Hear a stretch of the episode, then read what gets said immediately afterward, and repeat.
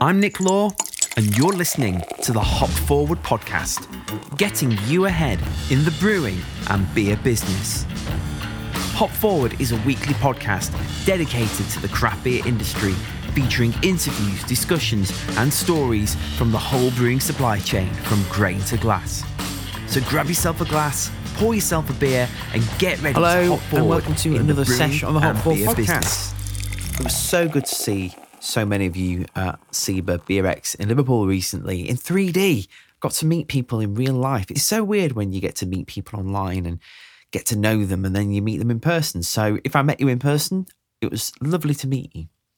And I want to offer a genuine thanks to all the listeners that came up to me throughout the course of the two days I was there to encourage me and say how much they enjoy listening to the Hop Forward podcast. From the bottom of my heart, it actually meant quite a lot, particularly given that my ego was slightly wounded that I didn't win the best craft beer promotion, which went to the wonderful Pellicle. And I am made up for Matt and the team at Pellicle. I know it means a lot in particular to Matt. Um, so I'm super chuffed that if I was going to lose to somebody, it was Pellicle. Yeah, so just a huge thanks if you came up to offer me some encouragement. It reminds me why I keep doing this and why I keep going. So, also, you might have noticed I was a little intoxicated on Wednesday, and I'm sure I recounted the story to you. But if I didn't, and you, you saw me floating around looking like I was on cloud nine, I was on the beer judging panel for the finals, which was great.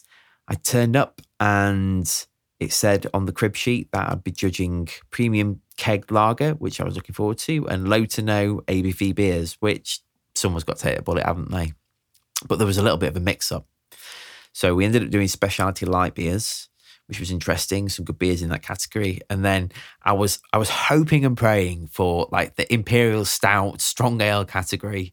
And uh, lo and behold, there is a god, because that is the category I got. Maybe to my detriment, because um, I don't think there was a beer under 10% in that. It didn't taste like it. Um, they were all dark. They'd all tasted, well, I say they were all dark. There was one triple IPA or something. Uh, You don't get to see the ABV, but it tasted like a triple IPA. It was, you know, sort of orangey, yellowy, hazy coloured and tasted strong. But the rest of them were all like impy stouts or old ales that had been barreled in something or other. I mean, oh, it was, as it sounds, like every beer scored super well and it was hard to choose between them. But you can imagine what I was like afterwards. So um, if I came up to you and said all kinds of bullshit, then I apologize. Um, I'm, I don't always get that drunk, to be honest with you. But, you know, special occasions. It's been a couple of years since being at SIBA BeerX. So there you go.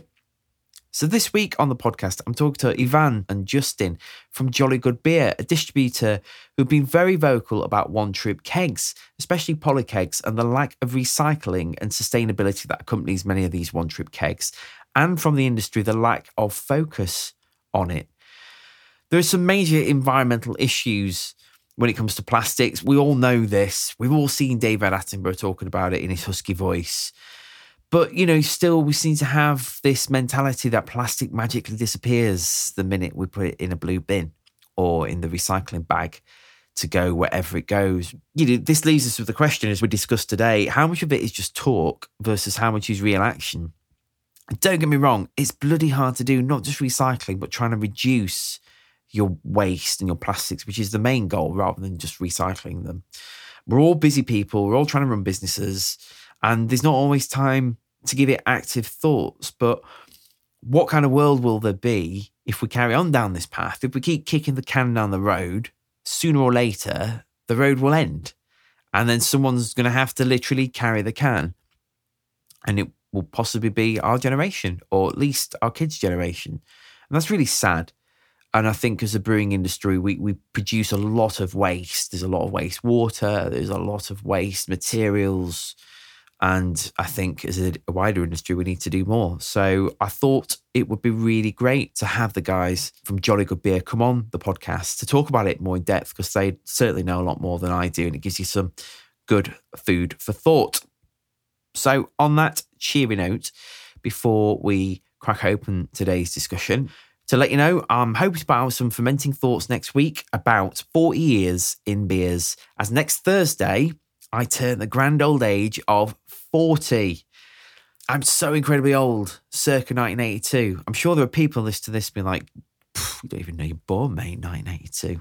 You missed out on all the good music. That's what people who are in their 50s say, isn't it? That the 80s was the best. We all know that the 90s was the best. People in their 40s say it, just like people in their 30s probably going on about the Killers, Razorlight, the Kooks, and all that.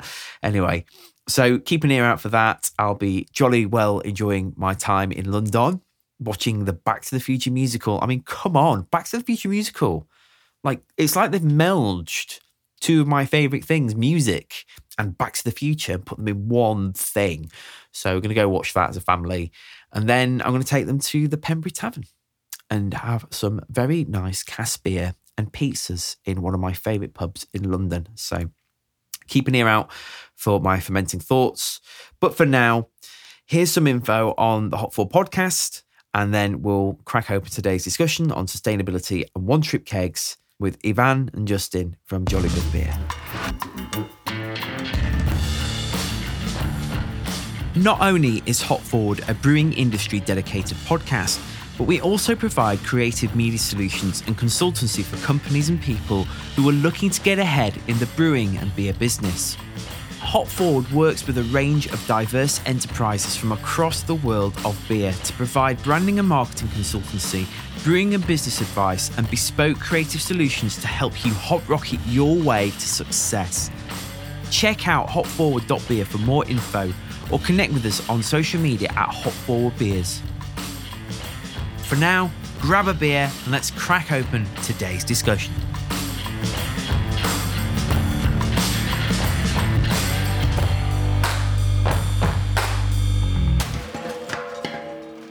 Today on the podcast, I'm joined by Ivan from Jolly Good Beer. Hello. Hi there. How's it going? Oh, okay. Yeah, all things considered. yeah. Uh, and Justin's just joined us. Hello.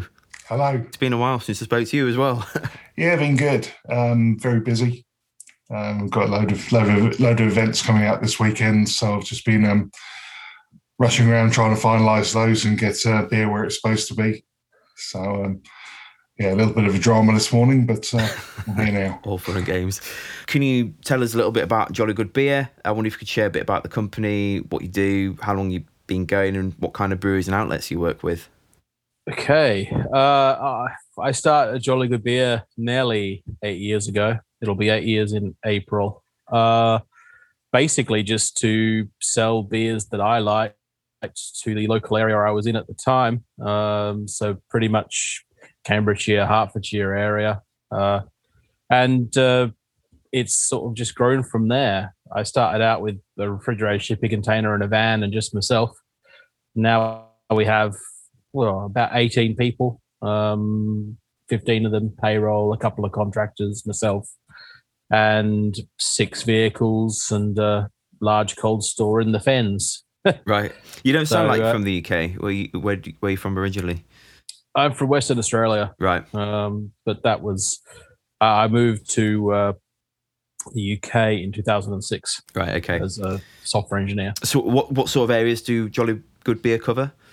Yep. Okay. So pretty much we started out in East Anglia, more East Anglia focused, but we have since then spread out as far as pretty much almost all the way across the Midlands and we go up as far north as Macclesfield and Sheffield, and we now do all of London and go down, down as far south as sort of like well south coast Brighton. All right, okay. Uh, uh, so it's a pretty big area.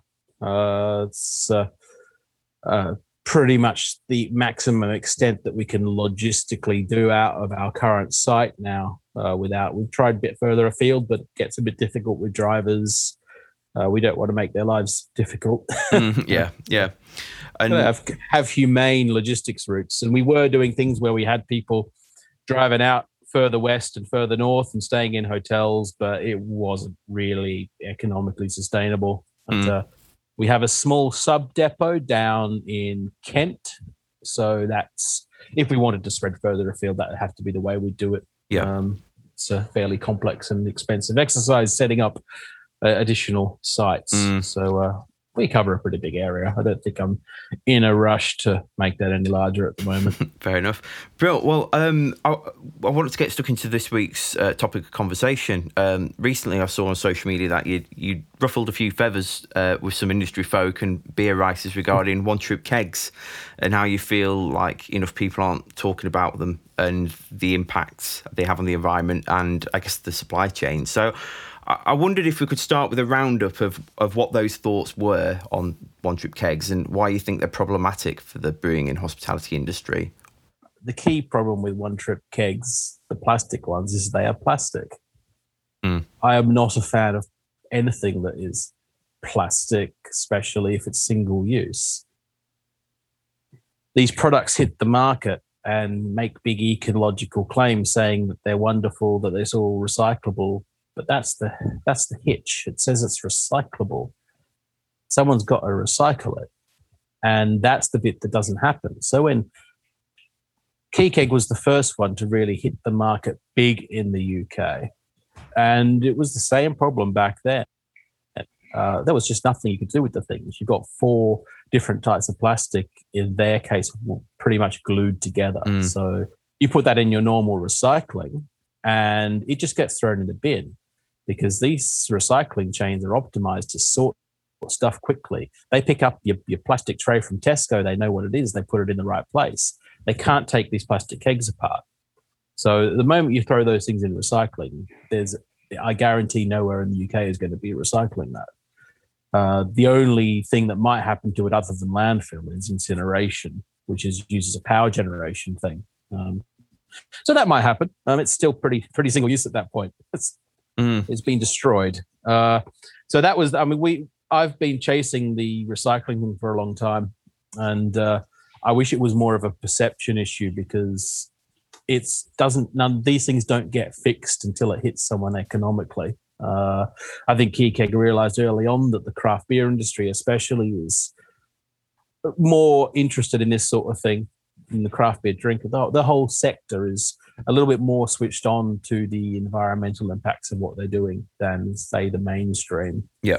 So they did implement this thing. I mean, they renamed the whole company to One Circle, and they implemented this circular recycling scheme. It's far from complete. There's still work to do there. Uh, but prior to that, we had for years still collected them, but we were hooked up with an incineration company that was using them in power generation. The other aspect is to solve the problem for the customers because the customer's got this great big piece of plastic.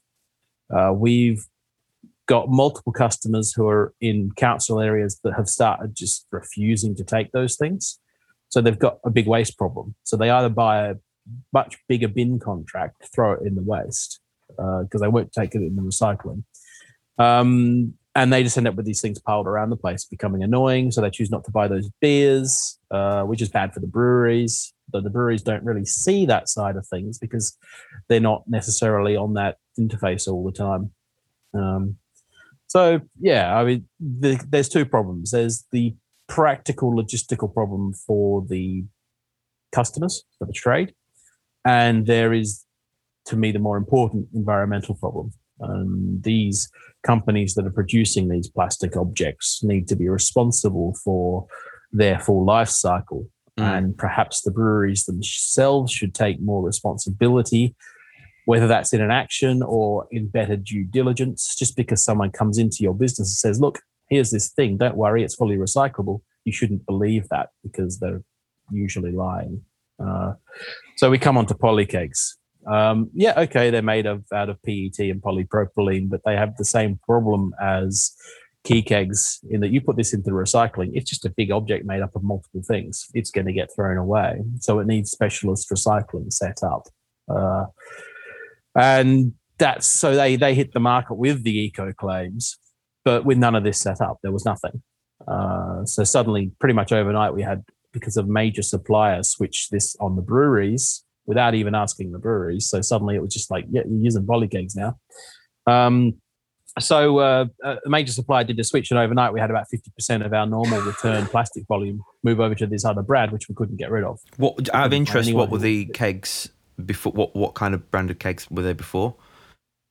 Uh, almost entirely key keg before. Right. Um, so then there's also on the market. You are ke- very small numbers, but you also see uh, Eco Keg. Yeah. And the Eco Keg guys take will, will pallet back their empties to be reused. So the inner, I believe, goes to recycling, but Mm. the big, the heavy duty black plastic outer can be reused by breweries. And we have traditionally actually redistributed them to some breweries as well. The uh, other ones, the Dolium and the Petainer, are probably the, the other two more common ones. We only see very small numbers of these. We had our policy before was that we collected everything because the numbers of them were so small. It was easier to just have a blanket policy without, ra- rather than having our drivers having to work out what different kegs are. Mm. So we just we previously just collected all plastic kegs, so it was just nice and easy for everyone. The, despite the fact we didn't have a recycling solution for the brown ones, so the brown plastic kegs are a problem because the brown plastic, a little bit like the uh, grey plastic that's used by Polykeg, uh, have pretty much zero recycling value. The recycling companies want clear PET, black or white polypropylene. They don't want brown PET and grey PET because there's very there's a lot more limited reuse for that in the secondary market for recycling. Yep. So we're struggling to find people who will take those plastics. Uh, so uh, Petainer and Dolium have never done anything, as far as I'm aware, with respect to recycling. Um, again, they're like the others; they just go, "Look, here's a plastic keg. It's made out of plastic, therefore it's all good." Uh, but that's not the end of the story. So they all go to waste as well. Um, uh, so the only people who've really done anything massively proactive on fixing their recycling issues would be Key Keg and Eco Keg. Right. Uh, I want them to fix it. I like m- my motivation in if I cause any sort of noise about this sort of thing, it's mainly motivated to prod them into action um, to get something happening. Uh, meanwhile, we do try to find our own solutions, but we're a small business. It's very hard to set up recycling streams for us. We talk to people and they go, "Yeah, if you can do ten tons at a time," that's like we're we're not we're nowhere near that situation. Um, so that's why with the KeyKeg guys, we bail it all. It all goes back to them centrally, and they do theirs internally. Um, so that works quite well. Yep. Do you think that there's an onus on breweries then in particular to do their own due diligence when it comes to how these kegs are or aren't as Absolutely, it sounds recycled? I I think I think it's an ethical and moral issue for everyone in the industry. I think that brewers should be well aware of what happens with the materials they use and the waste they produce. The plastic kegs they fill, they should think of as a potential waste stream and they should worry about where it goes to and how it's handled. I know I do. I'm not even the one filling it, but as a distributor, I'm sending all these plastic containers out to places and that does that makes me uneasy. Um, that's why we've actively worked to find solutions for this for so many years. Mm. I think we have a responsibility. I think the brewers have a greater responsibility, and I think the manufacturer of the object itself has the greatest responsibility. Um, but everyone seems to want to push the responsibility down the chain, and it ends up with the trade, with the pubs. And they're not in any position of capability or power to recycle a handful of plastic kegs, given the complexities of the recycling industry. It needs to come up the chain. It needs to be handled in a bulk way.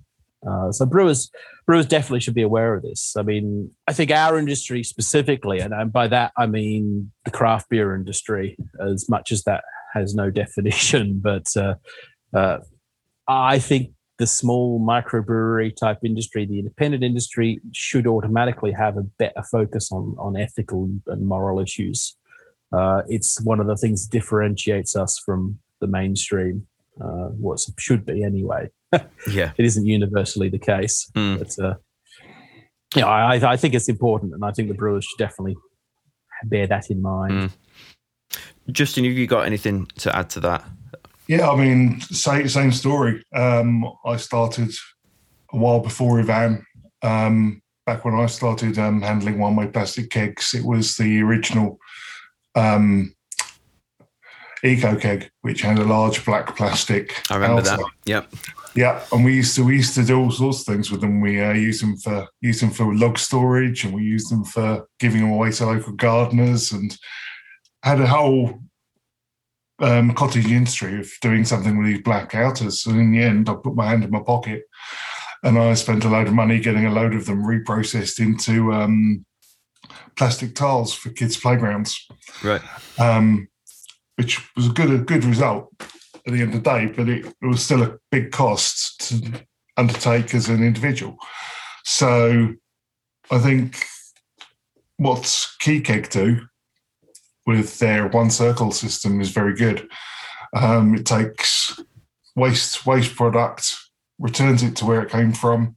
They reprocess it properly, and now we've got Kegs. Is it thirty nine percent, Ivan? I think that's what the number they gave. Yeah, thirty nine percent recycle their own recycled plastic going back into Key yeah. production. Yeah, so yeah. I think that's fantastic. I think it's a very, very responsible way of dealing with it. Mm. Um, we have kind of a tongue tongue in cheek internal reference where we call things either evil or non evil, depending on what what impacts we think they have outside of the industry. Um, so obviously, all big beer is evil, and most small beer is non evil, and um, whilst it's extremely tongue in cheek, it's also has an element of, as all these things, of truth in it. Mm. So we're looking at being as non evil as we can possibly be. And that changeover from Keg to um, Polykeg changed that because we were taking taking a product that we know is recyclable and recycled um, and we were changing something that was not recycled. It was perhaps reused in the early stages, and now it's not even that. Yep. Because when, it, yeah. was, it was originally going to, I think they were shredding it and making it garments. Um, yeah, so Polykeg pushed the problem onto Murphy and Son. Um, so Murphy and Son were the supplier supplying polykegs into breweries. Um, so poor poor John at Murphy and Son got this task of, of okay, we got to deal with this recycling issue now. Um, I feel quite sorry for him. Um, so he set up. I mean, so pretty much Murphy and Son acted on this, and they set up this scheme where they were collecting them back from us. Uh, it wasn't very efficient because it was non-crushed, whole, lightweight kegs, but they've had a route past us, so it was going back on their own lorry, so it wasn't that bad. Um, but it was going to this company that, as Justin said, uh, turned them into garments. So in the recycling industry, that's ca- pretty much called downcycling. Yep. So it's not, it's turning it from a, a potentially multi use plastic object to something that's pretty much guaranteed to be single use. Um, but it's better than nothing. Uh, so we were content with that. It solved the key logistics problem in that we had we could continue to collect them from the customers, solve their issue, and they were being collected from us, which solves our issue. Uh, in all of this, so we we're actually a registered waste carrier to do all this, and Murphy's a registered waste carrier, so it's all sort of above board on on the whole kind of chain of responsibility as well. What happened is, without any warning, it got shut down. Our last collection on that scheme was before Christmas, and it took until sometime in January for anyone to admit to me that this isn't happening anymore. Um, by that stage, we have 500 empty kegs sat in our yard and nowhere for them to go. Right. Wow. um, yeah, so it's a little bit of a problem for us as a small business. We don't really have that much space, and uh, we don't have a lot of time to run around try to find ways to deal with these things. Uh, so they had something, it fell apart, and nothing has really been offered in replacement. Uh, we have spoken, so they gave us a list of other people who are recycling them, but we spoke, well, two of them are literally not.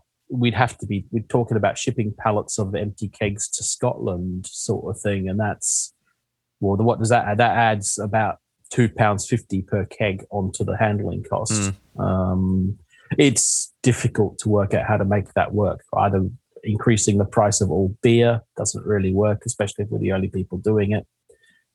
Um, so that's not really a solution. And then the other one was was some other guys who do a similar thing to us. I spoke to them, and they've got the same problem we have. Basically, um, they're having to manually try to work out how to strip these things down and find their own solutions for the plastics. Right. Um, uh, and uh, after years of doing that sort of thing, I know that it's not easy. Yeah. Um, Just so I'm, I'm clear, when you said half of around fifty percent of the kegs overnight became poly kegs, was this that was had somebody bought out key keg and then all basically was like you're not having key kegs anymore, you're having poly kegs, or is it? Yeah, exactly. right. So so so Murphy and Son are a major supplier to the brewing industry, and they were supplying quite a lot of breweries with their key kegs. Right, I see. uh, they did a deal with Polykeg basically, where Polykeg stepped in and said, "Look, we, we we're selling this product. It's it's I don't know. They probably it's probably better than Keg. I don't know if it's cheaper, but basically they managed to do this switch over uh, with the claim that this keg is a hundred percent replacement for a key keg, so it shouldn't thus affect anyone that badly. Mm. Um, uh, though obviously in various ways it wasn't 100% equivalent slash identical. Um, so that's what happened and that's what caused this massive change. Right, overnight suddenly the balance shifted. So we were getting almost all key keg back which we had a good solution for. Uh, and then suddenly 50% of it was poly kegs which we had no solution for. So it took a, it took a while but eventually murphy's implemented this thing with the garment recycling. Uh, by that stage, we had a couple of thousand of the damn things, I think. Um, so they cleared them all out. Uh, and then we had this thing where they're regularly picking them up. Um, but uh, that since fell apart entirely. Right. And um, in that little tweet thread uh, you put out, you, you referred to the industry being like uh, quote unquote smoke and mirrors, and es- essentially people talking about how they're going to become carbon neutral and environmentally friendly, etc., etc. But Yeah, there's a how much of it do you think is rhetoric and and I mean, I'm sure even some of that might be unintentional um, from brewers, but um, just due, maybe due to an awareness about what ha- happens at the end of the supply chain, so to speak. I think in the case of plastic kegs, a lot of it is relatively unintentional. Um, I think that people don't delve deeper and possibly don't want to delve deeper. Uh, they could if they chose to. I mean, why, why do you think Um, as an industry and, and the commentators on that industry aren't talking about those supply chain issues as much as you think they ought to be? And I know there are some out there that do talk quite extensively on it, um, but I think, well, I think Matt Curtis made the correct observation in that it's not that interesting. right, um, the the readership does not care enough. Um, they're not excited by these stories. Uh, so the only way to make it an interesting story is to make it a drama. Um, that is what would work, and the only way to actually have any impact is really to make it affect people's pockets. Mm. Uh, so you know, you we we actively have a situation where I have key customers who won't buy product in Polykeg now, um, which actually represents several grand a year, um, possibly per month, lost sales to some of these guys. Um, that's just us. It's one small distributor.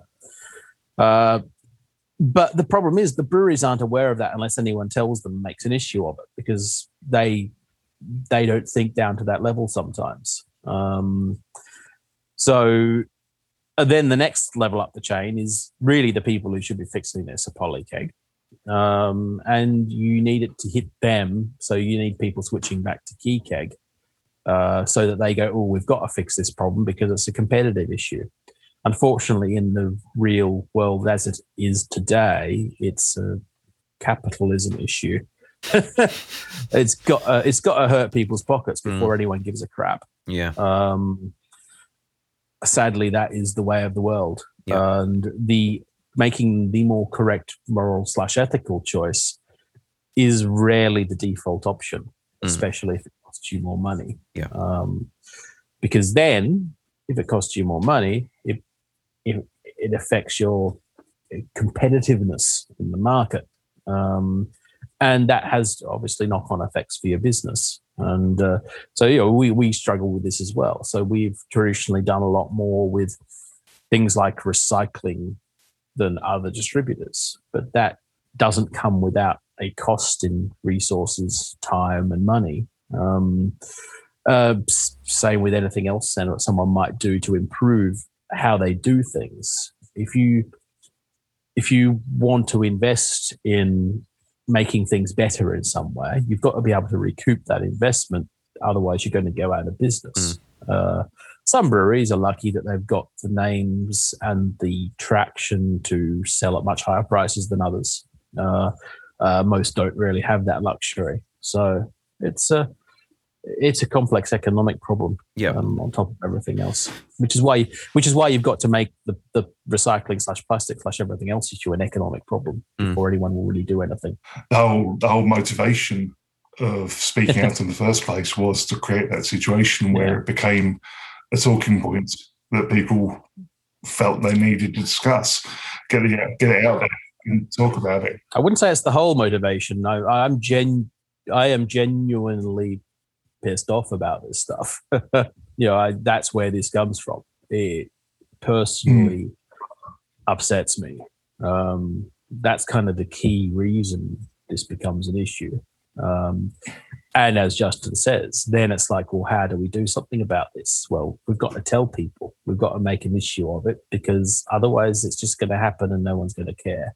Um, no one's going to know. And if they don't know, then they can't care. Mm-hmm. it's, the, it's the same with any issue. It's uh, uh, breweries, other businesses, whoever doing the wrong thing, underpaying staff, things like the Brewdog situation, for example, um, until it hits the news, the airwaves, whatever, uh, it's not known about by most people. Um, so there's an element of like you've got to talk about it to make it an issue. A lot of people are like, oh, we don't want to rock the boat, um, and that's why a lot of things don't get spoken about because yeah. people are uh, don't want to be seen as that person mm. who's making a fuss sometimes, um, depending what the issue is. Um, but uh, back to the original thing about the media, or you know, I, I, I, think Justin referred to influencers on Twitter.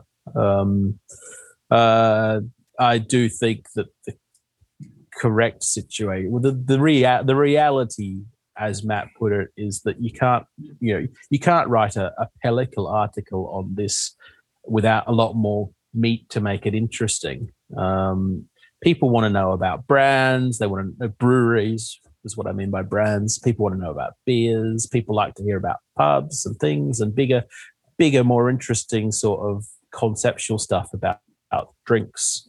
Uh, but logistics and supply chain and waste management are, are not exactly the uh, pulling headlines for the uh, for the reading public. Yeah, I think. Well, this is why I was interested in getting you on the podcast. I mean, I've, I've been wanting to get you guys on for a while to talk about um, you know the the cold chain stuff and um, distribution side, which maybe we'll come if we've got time. We'll come on to the end, but um, you know yeah. it is an issue that brewers need to be aware of. Um, you know, I, I, mean, I remember um, when we started. This is when I was back at Sheffield Brewery, and we started filling um, one trip kegs. You know, the landlord of the pub that we own just being like, "What the hell do I do with this?" I'm like, well, you can recycle it. It's like, no, I can't. They won't take it. So it's just like you know, it's it's it's kind of like there's that there's almost a mindset. Um, I think, particularly in the Western world, with with recycling, where it's like you put it in your blue bin or whatever, and you're like, I've done my job, and then it's only like years later you see a, a, documentary on BBC where you know recycle recycling quote unquote that we can't actually recycle ends up in India or Turkey in these massive heaps and yeah. it's just like well, we can't do anything either. We'll just give it to them poor countries then, you know. And there's something yes. really, really fucked up about it. No, it's a, it's a, it is a big issue, and one of the reasons I'm particularly interested in it is a good friend of mine is a recycling consultant and his entire job is working out how to get rid of these big piles of waste that mm. are sitting around the country and sitting around more and more in other countries now, um, where stuff that we can't deal with is shipped to third world poorer countries and it ends up being someone else's problem. And as you say, there is that kind of mindset yep. of, oh, well, we've dealt with that, that's gone, move on to the next thing what else can we what else can we put in plastic? Um, but that's what goes all the way up the chain. It's like the brewers just fill their plastic containers and send them out into the world, and then it's not their problem anymore. Um, Uh, it's just like, well, it gets stockpiled somewhere, like you say, or it gets buried. Uh, but uh, the, the, the, no one's really thought about this entire chain of uh, responsibility, Yeah. the waste generated at the end of it. Um, as you say, you you send this to a pub, and the pub, especially early on in this sort of thing, um, the a lot of pubs had never seen plastic kegs before, and they just just normally they empty a keg or a cask, and then it gets picked up. Mm. It's a nice circular system. The, uh, the key, something we haven't spoken about is steel. Um, so you know, steel kegs and casks, they're, they're a great system. You you put beer in them. Pub uses beer. Get container back, clean container, refill it, and it just keeps going round and around a circle. And kegs and casks last for years and years, and many refills. And uh, the problem is they're a big upfront cost, and Yep. you can't export in them really. Um, I know that some of the rental keg companies have are trying or have tried to set up a more international scheme. I think that was the is or was the Kegstar goal, so you could send pallets of Kegstars into Europe, uh, but they haven't, I think, got that penetration into Europe yet to make that work. Um, and then you'd have steel kegs flying around. Of course, that has its own problems. Nothing is black or white, Yep. black and white, really. Um, steel kegs, for example, uh, we can, I can't remember the exact numbers, but we can effectively fit about 10 more plastic kegs in a standard three and a half ton van load. Mm. So that immediately affects economies of scale and revenues for a small business. You know, 10 kegs, we're talking about a grand extra payload there. Um, so steels cause a problem in their inherent weight, uh, which means we're both burning more diesel per keg of beer. Um, and then those steels need to be shipped back, again, heavier weight. So they're going to be burning more diesel per keg um, on return. Uh, and I am led to believe by people probably mostly trying to sell the concept of plastic kegs that the washing process for kegs is very energy intensive, chemical intensive. The chemicals have carbon footprint as well, of course, uh, generate chemical waste. Um, so, you know, nothing's, none of these solutions are ever going to be perfect. Um, I'm leaning these days more towards the steels just because I'm kind of sick of dealing with the plastic keg problems. Um, but uh, I think people need to give steels some pretty strong consideration, especially in the domestic market. Mm. Um, uh, yeah, I know breweries who fill plastic kegs um, to use just over over in their own tap room. Um, it's like, why are you doing that? Mm. Um, I understand why. If you if, if you're always filling the same sort of keg, that's a lot easier um, than than trying to fill two different sorts of kegs.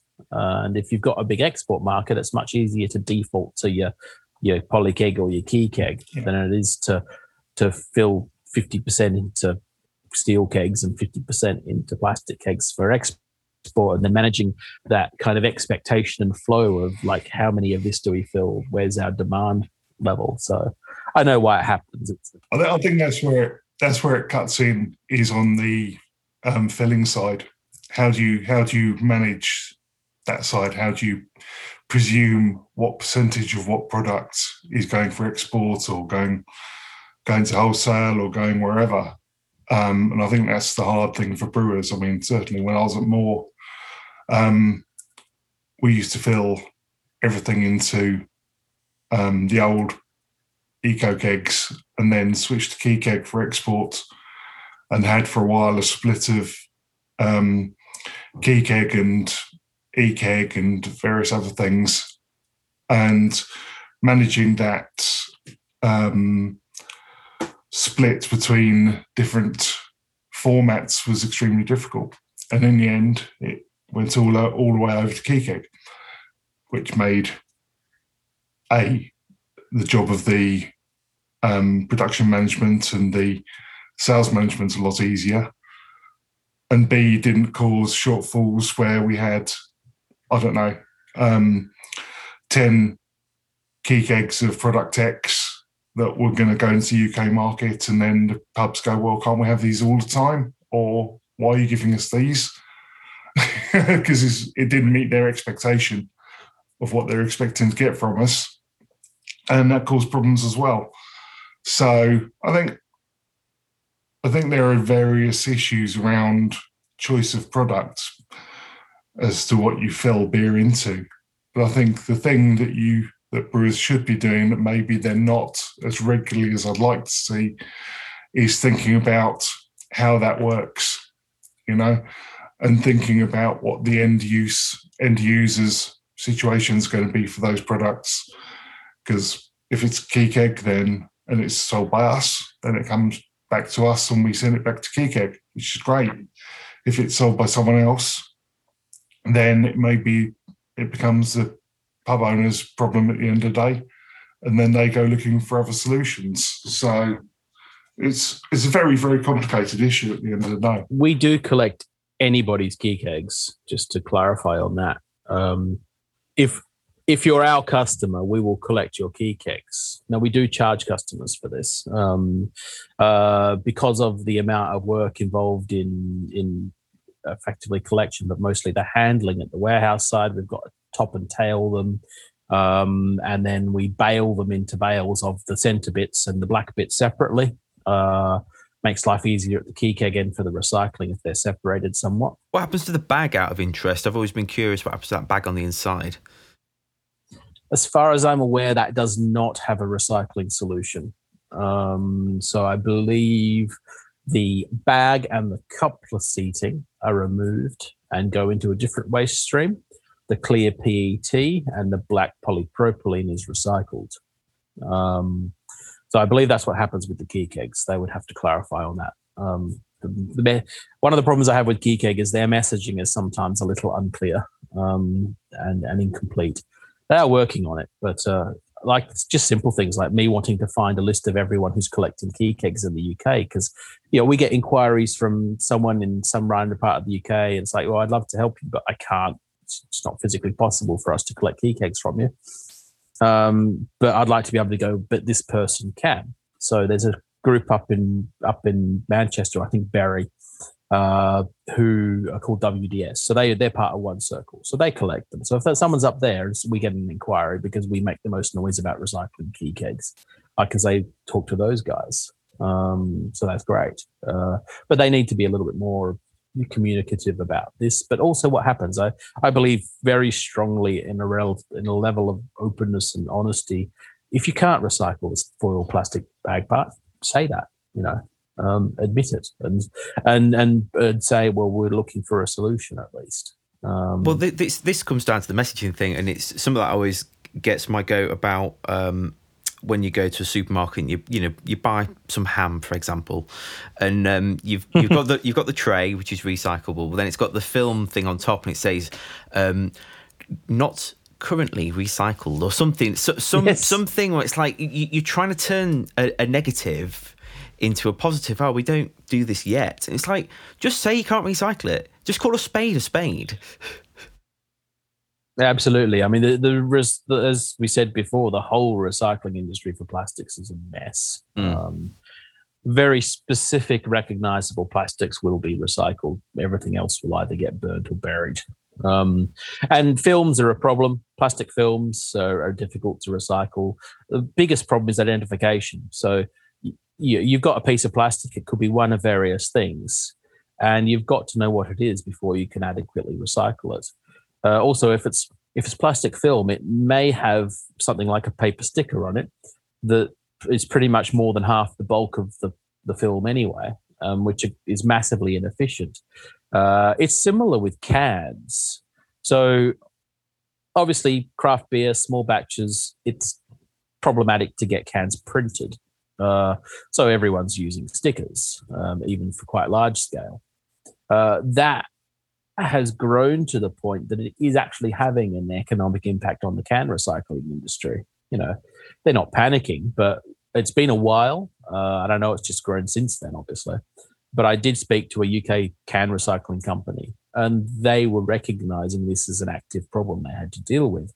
The fact that every can comes with a couple of grams of plastic uh, that goes into their smelting process, generates a more toxic fumes. They have full capture, of course, but that means that their full capture systems need to be cleaned or replaced or filters changed more often. I have no, mm. no idea how that tech works. Um, so that increases costs. Uh, it increases the amount of energy they need to use to to melt down the, the aluminium. Uh, so these things all have an impact. Um, it's like, well, this thing's a perfectly recyclable object, but is it? Um, well, are, you talking about the the can itself with the plastic liner on the inside? Are you talking about the label? Because I know that um, we, the label. Yeah, yeah. Because they, they, have got yeah. like a varnish on, haven't they? And you can. Because I remember. Yeah. So all all, no, all cans have a. Uh, I can't remember. It's like a BPA plastic mm. internal liner. Um, it's effectively sprayed on, and it's it's I can't. It's like micrometers thick. It's tiny. Right. Um, but someone, I think it was possibly Jeff Rosenmeier at um, uh, Lovibonds, uh, he actually uh, put a can in uh, acid or something and melted the uh, melted the st- aluminium off it just to show that that look there's a there's a wob- actually oh, a wobbly I've plastic seen, bag inside like your can. Um, it was on Twitter, yeah. So yeah, there's a plastic liner, but it's very thin. It's it's in all cans, so that's an accepted part of the mm. can recycling industry. There is a plastic liner; it will get burnt off in the processing in the recycling. Um, so that plastic just gets burnt. Uh, the labels are a far bigger component of the can. Um, but labeled cans are still a tiny part of the overall yep. aluminium can stream. So, so most of the cans going to recycling are big brand beers, Coke, cans of soft drinks and stuff. So it's a small amount, but it's a growing amount, and it does have an economic impact on what is a very thin margin industry um, and very volatile based upon commodities prices. Um, so the the can recycling guys are aware of the issue. Mm. Uh, uh, uh, but like I said, last I spoke to them, which was before COVID, they were not panicking about it. Um, for, for the record, Kat and I, we actually peel the stickers off our cans before we put them in the recycling. yeah. I don't think it makes much impact to the world overall, but it's a little. Yeah, bit. but if everyone did it, you know, because uh, when I became aware of it, I started peeling them off. Yeah, I mean, how many people really sort their recycling, their household recycling pos- properly anyway? Uh, it's like you talk about the films. Most mm. people will just throw that whole plastic object into the bin with the film attached, which causes problems down the stream. Yep. It may result in that whole thing not being recycled um, uh, because they're different different plastics. It's like uh, if you look at things like shampoo bottles and stuff, often they have little logos on them, basically to say remove this lo- label before recycling. Um, I've seen that on a few different products. I've seen it on some cans too, actually. Um, yeah, there's, there's a couple of people who print that on there. Yeah, I think I saw it on the Coles cans, maybe. Um, but they also use a. Their cans are interesting that they use a, uh, shrink wrap. Uh, what's it called? A, like a starch base um, label. Mm. Hmm? A sleeve. So yeah, it's a yeah. Did you say it was starch starch based? Because I know that you can get those plastic ones, can't you? Which I, I really hate. Yeah, so it's a shrink wrap label, but it's um uh it's it's it's based upon plant materials. Right. I don't think it's PLA. It's something like that though. It's like some sort of cellophane. I don't know. Um, but so it's it's it's like a plastic label, but it's not a fossil fuel derived plastic. Right. Um, such. But, uh, I think they're the only people I've seen doing that in the UK. Um, it's pretty rare. Most people are using stick-on plastic labels, basically. Yeah. So here's the golden question for you guys: What do you think the ideal solution would be all round to combat, um, particularly the keg thing? Um. So recycling is kind of the only real solution at the moment. And the ideal solution is for the manufacturer to take responsibility for their product and set up the correct recycling chain because they're the only people in the position to really be able to deal with the correct bulk to make it work properly. Mm. Um, it's hard. I mean, we're, we're quite a small business comparatively, so it's hard for us to gather enough plastic to make it something that we can do um, without having to go up another level. Mm. So we need another level to send these things to. Um, the ideal solution is look as close to the ideal solution as you can get for plastic kegs is going to be what KeyKeg do, where they themselves have built their own recycling infrastructure and they collect back their own plastic kegs and process them and make more kegs out of them. Um, it's not a solution to the whole overall problems of plastics because 100% recycled PET is actually not high enough quality to create the sorts of containers that are needed for food. Mm. So I don't know where they can get to, but they're at 39% recycled right now. Uh, you can't go massively higher. I think I can't. I don't remember the limits, but um, it's probably not much over 50%. So there's always going to be a percentage of virgin fossil fuel derived Yep. plastic in it. Um, so that is a problem. The real solution is to sort of generate a product out of a non fossil fuel derived plastic. Uh, PLA, for example, which is a plant derived plastic. There's uh, the classic I am not a plastic cup cups Yep. um, that are plastic cups made of PLA. Um, it's a bit of a lie because PLA is a plastic. It's just a plant derived plastic. And it's not as wonderful as you might think it is because it still creates microplastics. Uh, if you put it in the normal waste, it will still last for thousands of years in landfill. So the only real way it breaks down is to make sure it goes into a stream where it is put into a high heat composter. Um, so proper biodigester type system. Mm. Um, so the whole waste chain is the problem there. Uh, so even if you make all these kegs out of something like PLA, you still have to deal with the waste responsibly. Um, I think responsi- responsibility is the key thing there. Is the the real solution to all of this is for everyone to be more responsible for what they're doing. Um, but I don't like the concept of pushing this down the chain. I don't think the pubs are the primary responsible responsible parties. Just like I don't think consumers should be held responsible for all of the recycling woes of the world, because that quite often is just like you get these companies basically saying, "Well, if you just sort your plastics right, or if the consumers do their things right, everything will be fine." Um, meanwhile, they've got executives flying all over the world in in in in, in jets all the time. Uh, it's, uh, it's like, okay, where are the real problems here? Mm. well, it's just like the hot potato, isn't it? It's just the hot potato keeps getting thrown until somebody else holds it. we I think we should all individually and as businesses take as much responsibility as we can.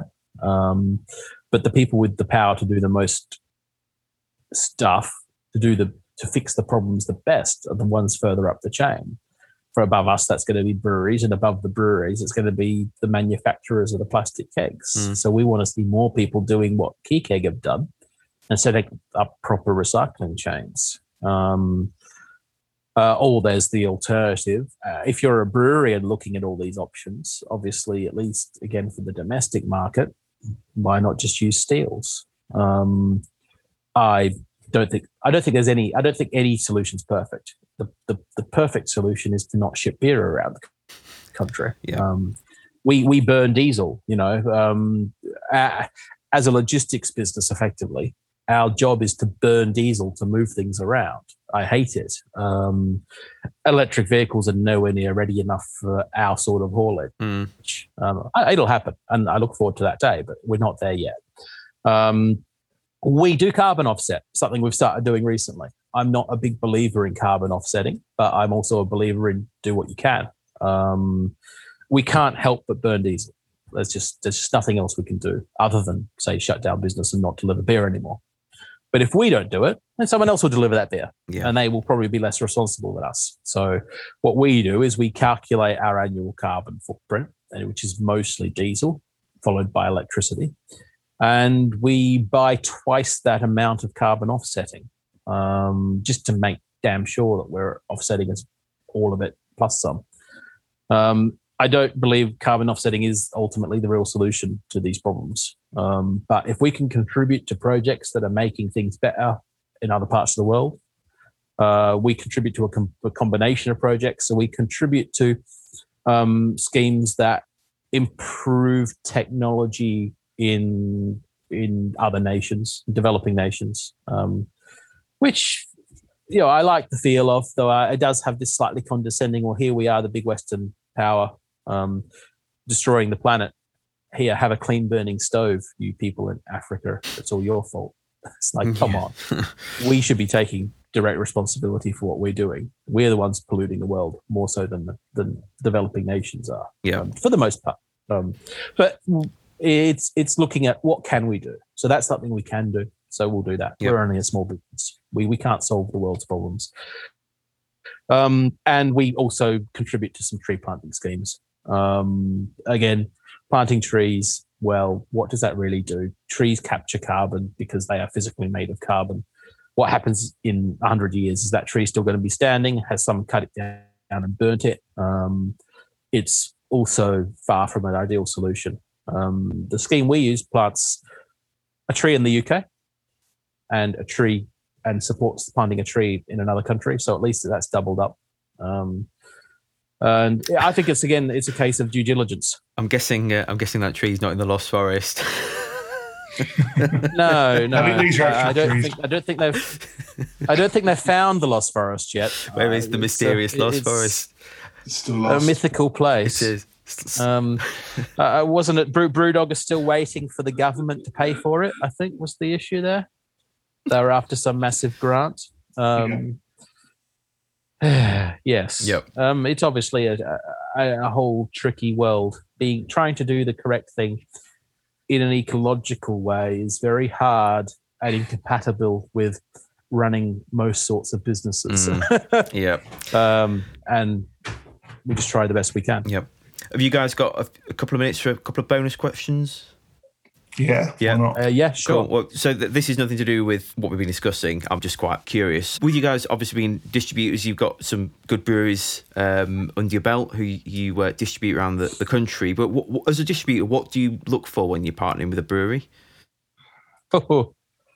Uh, this is a question yes. that is discussed often. Um, so, my number one thing, I, mean, I, sta- I started this business to sell beers from breweries I liked because they weren't in the area I was in, and the styles of beer they were brewing were not in the areas I was in.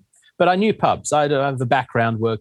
Well, working's the wrong word, but I have a background doing stuff with CAMRA, uh, just CAMRA festivals, CAMRA festival organizer, and the kind of on the street running around pubs telling them they're doing shit wrong kind of aspect of CAMRA. Oh, I didn't like that bit, but it's Hmm. it's really funny. You walk into a pub with some old CAMRA guy and he sort of glares at the hand pumps and and and and, and says something to the landlord, and you just see the landlord kind of staring, stabbing them. You know, it's like uh, it's a funny funny world. Um, so you know, uh, but I did I did that stuff. So I got into beer into moving into the UK. I was already a beer drinker, but I, I got into the cask ale side of things because that's where the interesting beer was. There was no interesting keg beer in the UK in 2006, really. Um, and as part of the CAMRA Festival organizing, I did. I used to buy beer in from all over the country. So it used to be the case that the branch I was in just bought pallets from one or two of the very few distributors that did that sort of thing back then.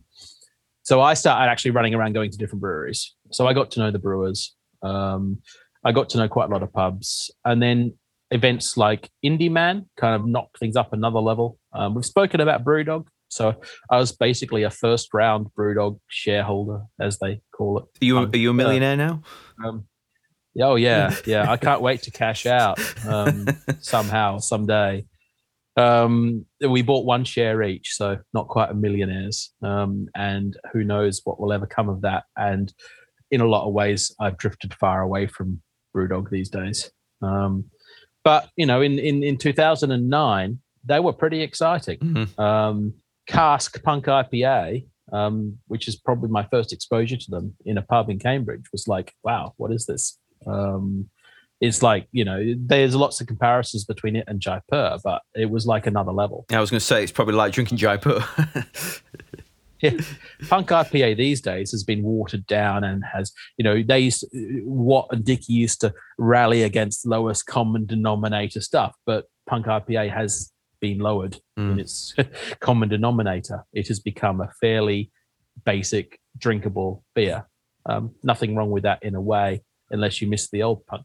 Um, but yeah, I, I was I got really into beer. I was a beer nerd, um, and I wanted to sell these beers that I was tasting and thought were fantastic to local pubs. Um, so that is the core ethos. The beer's got to be good. Um, we don't buy based upon price or pure economic sort of thing. You know, if we get if we get a brewer coming to us and it looks good on paper, it's not it's not everything. So we want to know that, the, as Justin mentioned earlier, um, we have this kind of concept of good and evil. We don't want to work with companies that obviously have a bad rep, um, especially in light of recent kind of Me Too spin out movements in the Mm. beer industry. You know, we we watch all that. We watch those breweries. We see we- if a brewery's had complaints against it and they do nothing, we we will move away from them as we have. Um, no names are going to be mentioned. Um, and uh, others, there's breweries that I had, I spoke to their founders and we had a discussion about things, and I am content that they are moving in the correct direction. We're still working with those breweries. Uh, so there's a lot to it. Uh, it's, just- it's, not just, oh, this beer is great, let's sell it. It's uh, this is great, and the business is a good people. Um, and there is ultimately going to be a business aspect. So we can't logistically deal with um, someone who's got a 200 liter brew kit in their garage. Um, we get people like that coming to us. They're really enthusiastic and they want we, we want to go into wholesale. It's like, well, unfortunately for us, if we're not able to sell sort of two grand worth of your beer a month, or at least at a time, um, we can't capture the minimum economies of scale we need for that to work. Um, uh, all your beer is going to have to be priced at a fairly non-competitive rate, and is that really what you want out in the market? It's a complex question. Yeah. So every brewery has to be considered individually. Mm. Um, but the two key things are good beer and good people. Yep. Um, uh, that's kind of the core of my personal ethos. Um, and it's really hard to judge. I'm the one who deals with most of the incoming inquiries from breweries. Um, things that I want to see are good branding, um, product Yeah. that we can happily stand behind, sensible pricing. Um, it's a lot harder, for instance, to sell London beers outside of London than it is to sell outside of London beers into London because the price expectation of those London brewers is a lot higher than maybe the um, others. Mm. So um, it's always a consideration. We we have a fairly fairly fixed margin on what we do. So if you charge me a larger price for the beer coming into me, then that's going to be passed on to the consumer at the other end. So if your beer, after we've handled it, comes out at an uncompetitive price, then you're going to struggle. Whereas if you're sensible and you thought about the benefits of wholesale, then we um, get a lot better results that way. And it, it it is a lot about that. It's how seriously are you taking wholesale? Because if you're going to us expecting us to sell beer at a similar price to that you sell to your local market, that generally doesn't work. So it, it does require some thought from the again from the brewer side of things of how do I make this work for both all the parties involved. So Yes. we can, we can give you volume, we can give you reach, we can give you distance, and we can give you all the marketing and back office support that we do. So if you sell beer to us, your beer goes out of your warehouse on day X and you get paid for it on day Y every single time. There's no chasing the pubs for it, there's no worrying about whether or not you'll get paid for this lot. All those things are taken out of your hands. Um, we do a lot of active selling as well. So we're out there with people on the streets who are selling the beers that we represent to the publicans and to the bottle shop owners. And we take quite a lot of functions that breweries undertake as well. And we do those things for them. So when they when they think about price and what we do, I think a lot of them don't really realize quite how much of a service they get for their product when they come to us. Yeah, So, it's um, a distribution problem in general. I mean, uh, in a world where you can ship something dead cheap via a courier, um, a lot of distribution gets compared on price to couriers. If it costs five quid to courier a case of beer across the country, brewers go, well, the value of distributing this case is five quid, without considering the fact that distributors take on account management, credit risk, uh, sales and marketing overheads, higher quality of service. I mean, I have guys and other distributors have their own staff who deliver the beer to the pub. It's a it's a professional service and we get compared to DHL lobbing a case of beer through the door. Um, us, and I know, I know, we're not the only ones in distribution. We we we are uh, living wage employers, um, real living wage, not the pretend government one, um, and. Uh, we look after our staff, whereas we get compared to a courier company that overworked its staff. Uh, in a lot of cases, on an hourly basis, pays under living wage, un- under minimum wage in some cases. Um, uh, and uh, and it's not a like for like. And this similarly goes back to the responsibility thing from brewer perspective, is that have you really thought about the supply chain? It's like you can be sitting there crowing about how you pay living wage and how how you look after your staff and how you do all the right things, but then you're fobbing your beer off to people who don't. Um, should you be responsible for who you're selling your beer to? Um, should you be responsible for who you're buying your supplies from? Um, should we be put into a situation where us as proper professional distributors, including our competition, are effectively put up in competition against DHL and, and, Yodel and, and, all these guys who are not providing a quality of service. And we look for, we, as Justin was implying, we look for a more complete strategic view from brewers. Brewers need to be thinking ahead five years, um, not who, not not not just about tomorrow's sale. Um, and that's one of the big problems. The craft beer industry is relatively young. Mm. It's got relatively young and experienced sales and owners in it, sales staff and owners, um, which who don't necessarily have much industry strategic thinking experience, and they're just worried about selling some beer tomorrow um, and not thinking about a longer term plan.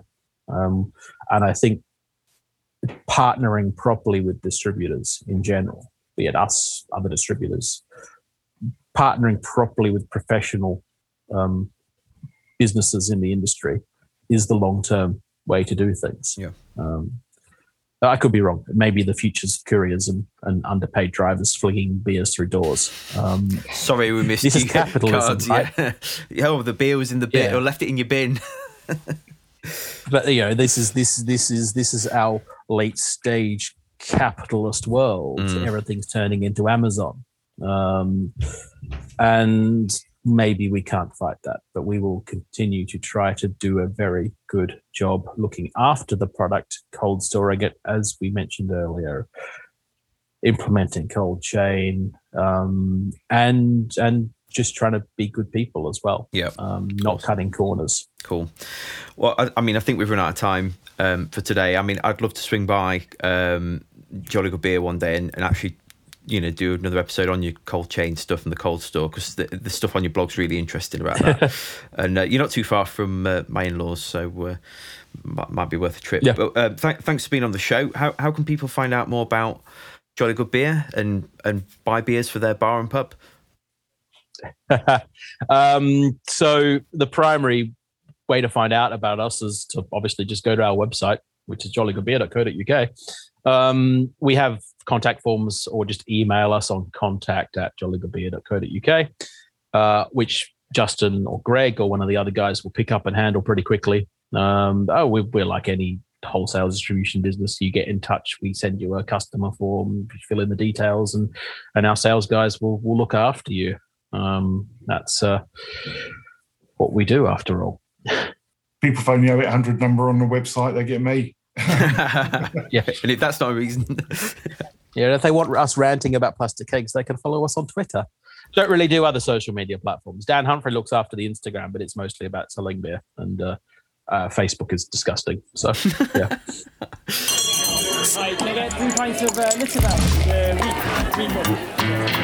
Well, it's that time again at the bar for another week of the Hop Forward podcast. Don't forget to subscribe to the show on iTunes, Spotify, and all other good platforms.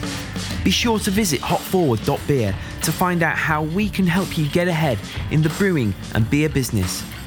We make your beer look as good as it tastes, and we help you brew up a better business through branding, marketing, and consultancy. Remember to follow us on social media at Hop Forward Beers and for another week. Cheers.